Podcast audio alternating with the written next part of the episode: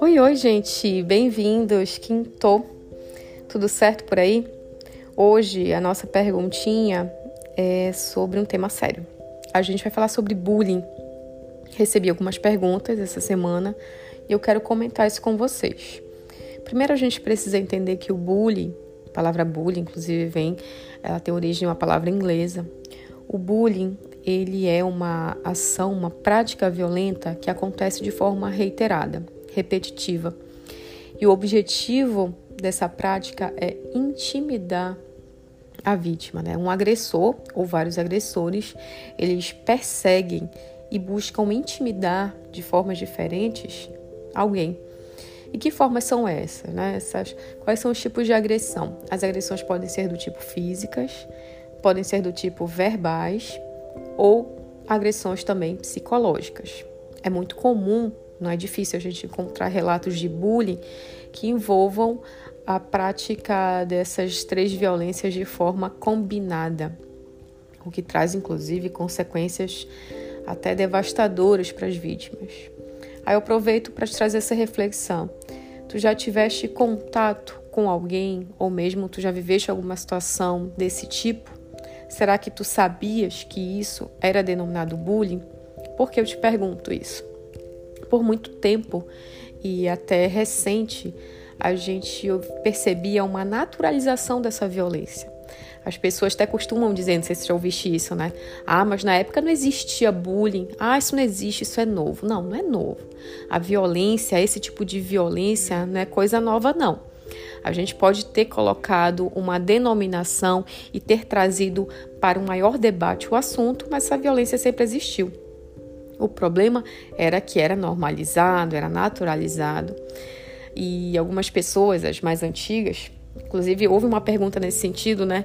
Como trazer esse assunto para as pessoas de gerações mais antigas que trazem esse discurso, né? Ah, não, no meu tempo não existia isso, isso é frescura, ninguém sofria por isso.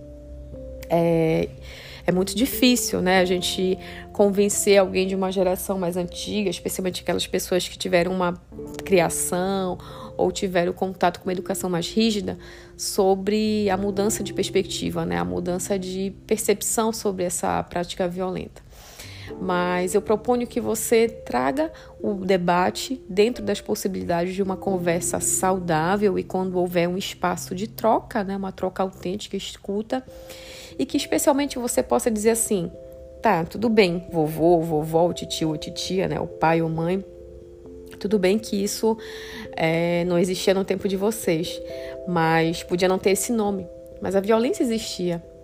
Será que você não percebia algum colega sendo apelidado, né? Aquele apelido, aquela palavra jocosa para vincular alguém, né? e essa pessoa não passava um constrangimento? Será que essa pessoa não tendia a se fechar mais em seu próprio mundo? Geralmente, essa pessoa que tinha apelido já era uma pessoa mais calada. Será que porque era uma pessoa tímida mesmo? Ou, na verdade, estava vivenciando consequências dessa prática violenta que hoje a gente consegue denominar de bullying? E até que ponto essas pessoas no futuro não tiveram dificuldades para realizar suas atividades, para ter uma vida de certa forma boa por trazer lá aquelas marcas lá de trás. Né? Talvez essa é uma forma de você trazer esse debate para gerações mais antigas. Claro que proporcionando um debate de forma tranquila, de forma que o outro possa entender e buscar pelo menos refletir sobre uma mudança de perspectiva nesse assunto. E talvez né, a gente consiga proporcionar essa ressignificação né, do que antes era uma violência naturalizada e que trouxe sequelas, consequências até devastadoras para a vida dessas pessoas que sofreram com essas práticas violentas lá atrás. E alguém perguntou assim: Ah, Juliana, mas existe um lado bom do bullying? Existe algum tipo de aprendizado? Bom, na verdade, o lado bom do bullying é quando ele acaba, né? As gerações anteriores, como a gente estava falando ainda há pouco, elas tinham essa percepção de que era bom passar por isso, que era uma prova de resistência e sobrevivência e que assim você se tornava uma pessoa mais forte.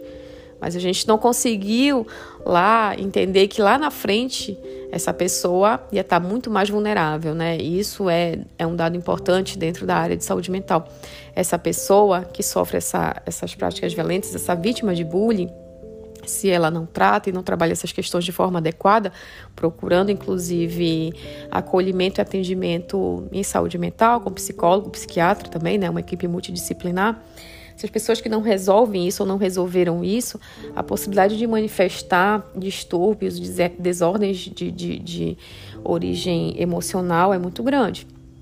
Então, assim, qual seria o lado bom do bullying? Ele acabar, né? Que a gente proporcione mais debates e proporcione a conversa sobre uma cultura de paz e de não violência. Mas houve aprendizado? Sim. Nós das gerações anteriores, geração dos anos 80, 90 ou antes disso, a gente aprendeu pela dor, mas não é necessário. É que a gente possa realmente entender melhor e perceber que o bullying é uma prática violenta que pode ser devastadora para a vida não só da vítima, mas para toda a rede de apoio dela, inclusive família e amigos. O impacto disso é muito significativo. Que a gente de fato possa entender que não precisa sofrer para aprender e que violência destrói sim a vida de algumas pessoas e gera sim um impacto importante em toda a sociedade tudo bem? Que hoje a gente inicie essa reflexão e que a gente possa cada dia mais estudar, entender, conversar e trocar mais ideias sobre uma cultura de diálogo, de paz e de respeito, né? Muito respeito nas trocas e no nosso contato com as pessoas. Tudo bem? Que a gente possa evoluir cada dia mais. Uma ótima quinta, uma ótima semana pra gente. Até a próxima.